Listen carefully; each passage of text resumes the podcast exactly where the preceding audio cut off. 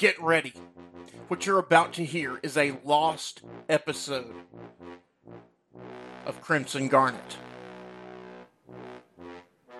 Redone, re recorded by our new Crimson Garnet himself.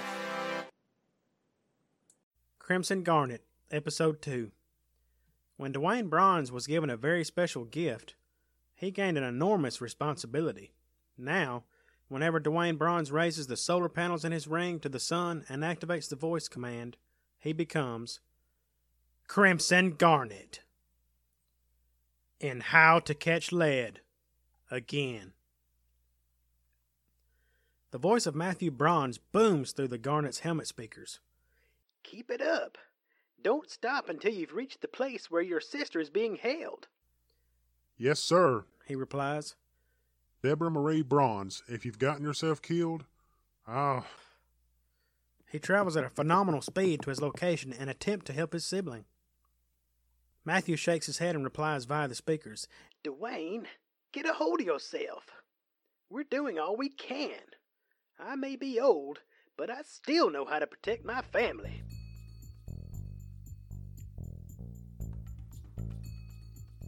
Meanwhile, at the place where our hero is racing, a villain holds Deborah Bronze hostage. The criminal looks at the clock, which shows that it is now inevitably 12 noon. Now, he states without pity, they couldn't get here in time. The lady known as Deborah Bronze replies, Fifty miles in five minutes? I feel ten miles a minute is extremely generous. You're mad, Deborah said to the creep. Oh? Oh? You're fixing to not have to worry about it. You'll be. The door blows open. The figure of the Crimson Garnet stands as the debris clears. she's fixing to be out of here. The man gazed in awe and confusion at the Garnet. Who are you? Unable to restrain himself, the Garnet takes the man's collar and shoves him against the wall. His voice lowly growling very clearly. A very bad dude, man.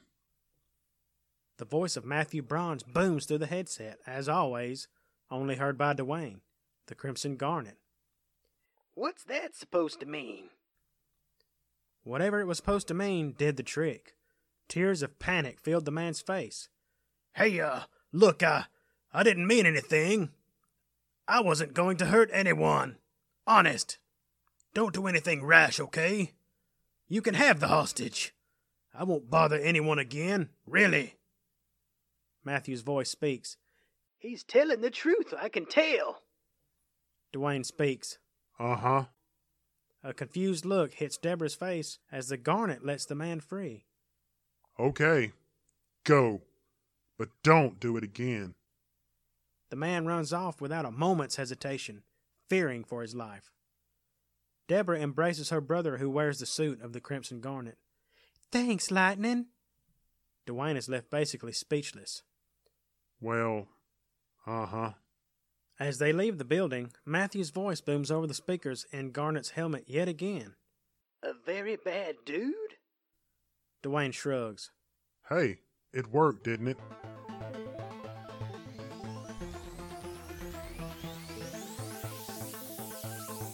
Meanwhile, in the Seattle Penitentiary, a guard is running his daily rounds. Okay, guys, show yourselves. Cell check. He pauses to look inside one cell in particular. He sees in this cell a gaping hole where a wall used to be. More security! Lead has escaped! Sirens blare as the guards search the area, while former Seattle High School coach James Lead is rushing away. I've just gotta make it to that wooded area, he thinks to himself. Then I'll be free. He rushes and finally makes it, resting against a nearby tree. he exclaims. So long, prison life. I know you wanted me to reform, but I like this idea better. He pauses to think, then says, Now to get back at that guy.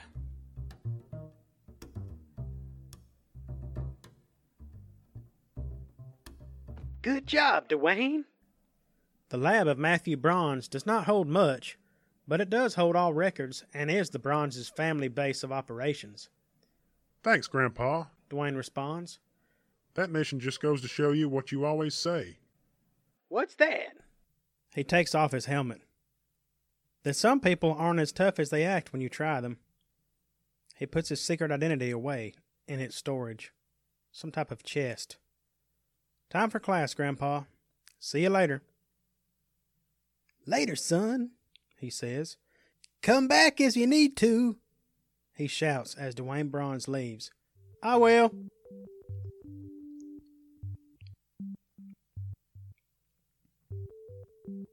On the streets, James Ladd thinks about his new plot of revenge. Who am I even looking for? He thinks to himself. Who turned me in? I know a face, but no name. He thinks back. What did he say?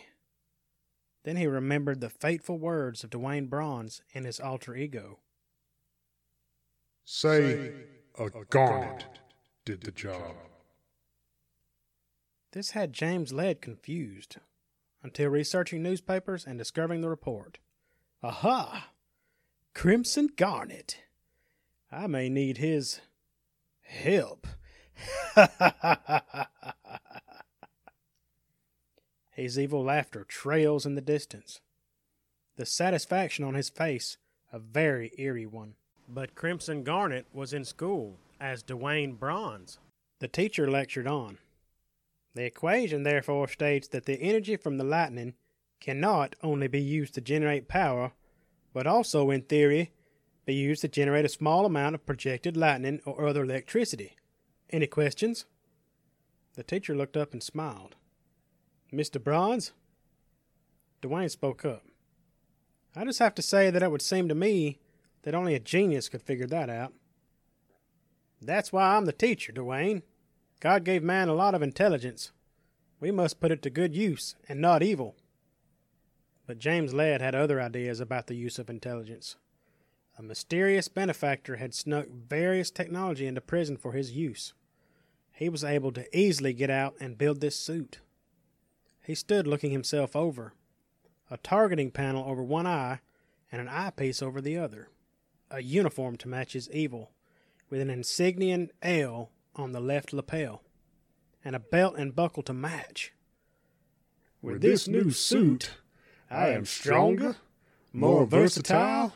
I can now fight Garnet with more ammo. Coach Ladd is no more. Only lead remains. Dwayne, however, was also making some modifications. He touches his tool to the ring's internal components and it sparks.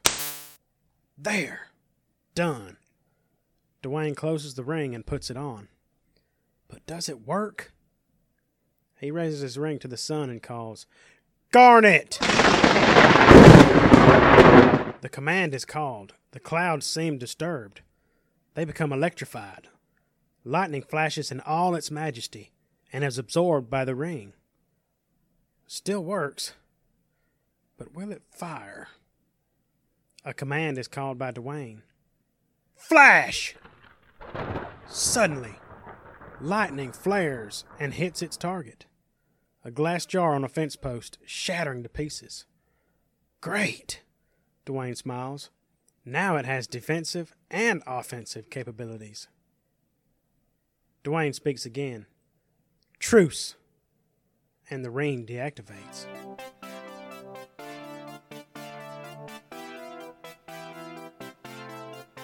Half an hour later, Ladd was searching for his foe.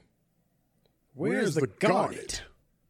His voice sounded of menace and villainy as he grabbed the man's collar and backed him against the wall.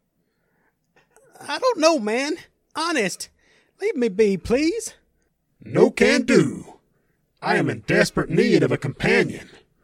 Or should I say, hostage. No. No! The glare in his eyes showed satisfaction. As the stranger's fears were brought forward, Yes. Yes, oh yes, I will find the Crimson Garnet. The Crimson Garnet was not aware of his hunter when showing the ring's new power to his grandfather. Dwayne, his grandfather said excitedly. The target. It's charred all the way through. Truce. The ring deactivates. All because I stayed in college after starting this. Cool. Very cool, Dwayne. Somewhere deep in the city. So, do you come to me with results? A black robed stranger speaks in a strange Irish voice, tinged with technology. They don't see his face. Yes, sir. They follow his wishes. Speak then, he says. His spies are everywhere. All is going as planned. Coach Lead has escaped, and now is stronger and merely calls himself Lead. The man speaking was well dressed in a suit and tie. However, this garnet creep is very threatening. Very interesting. We will win. The city will know of Street Boss, he continues.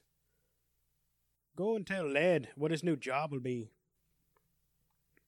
Yes, sir, the man responds. Later, the man had his target in sight. Hey! He called to Lead. Lead, startled for a moment, diverts his attention and turns his back to the voice. Who dares? In that moment, the new hostage runs quickly away. Hey! Lead is angered by this. Forget the hostage, the stranger said. How'd you know? Never mind that, Lead. You've got a new job. What are you talking about? How do you know me, petty man? I'm not petty, the man responds. I work for Street Boss. He has commissioned you. You must serve him. And if I refuse? Suddenly, a giant of a man, standing seven feet in height at least, and weighing over three hundred pounds, stands over Lead. Guess. The muscle weighted man says, grinning evilly. Lead quickly changes his views. I accept. The stranger in the suit and derby hat spoke. Don't kill Garnet. Bring him to the place on this note. Lead held the note and read its message. 1234 East Main, South Bend. Done, Lead answered. Lead heads away and later prepares for his mission. He tests his special system. Laser eyepiece, two leg compartments for grenades, and an arsenal of gas pills hidden away in his belt buckle. Also, Lead was armed to the teeth with his bow strapped to his back, bayonet gun and sheath for that, and various other optionals, including a gas mask in his collar. Not forgetting one extremely mean boss. What's Dwayne Bronze doing in all this? His grandfather's truck races across the road. Is he running errands? Closer inspection reveals several police cars, sirens blazing, following him, keeping up his speed. Is he running from the law? Of course not. He's helping the law. Crimson Garnet stands in front of the alley where the drugs were dealt. This is the last place I saw him, officers. That is, before he was caught. Thanks, one officer replies. You've helped a lot. Garnet has found out about the escape. I sure hope so. I hate drugs. We all do here. I know. I just wish I knew where lead was. Unfortunately, the feeling was mutual. Not had enough? Well, episode 3 is coming soon. To be continued. You have been listening to Jimmy David Robbins. Music was by Kevin MacLeod of Incompetech. And sound effects were from freesound.org. This has been a Protectorate production. Thank you for listening.